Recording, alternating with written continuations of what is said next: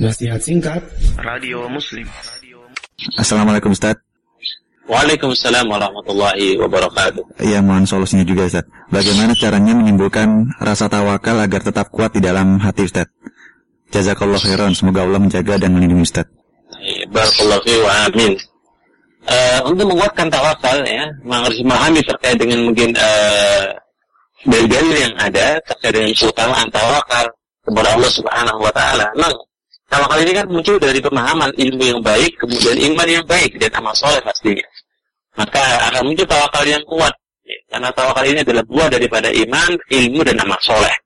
Maka barang siapa yang benar punya tawakal yang baik, maka Allah akan berikan keutamaan, keutamaan bagi dia.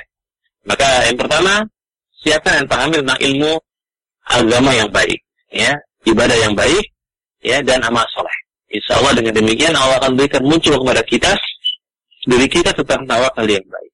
Nah, Allah alam bishawab.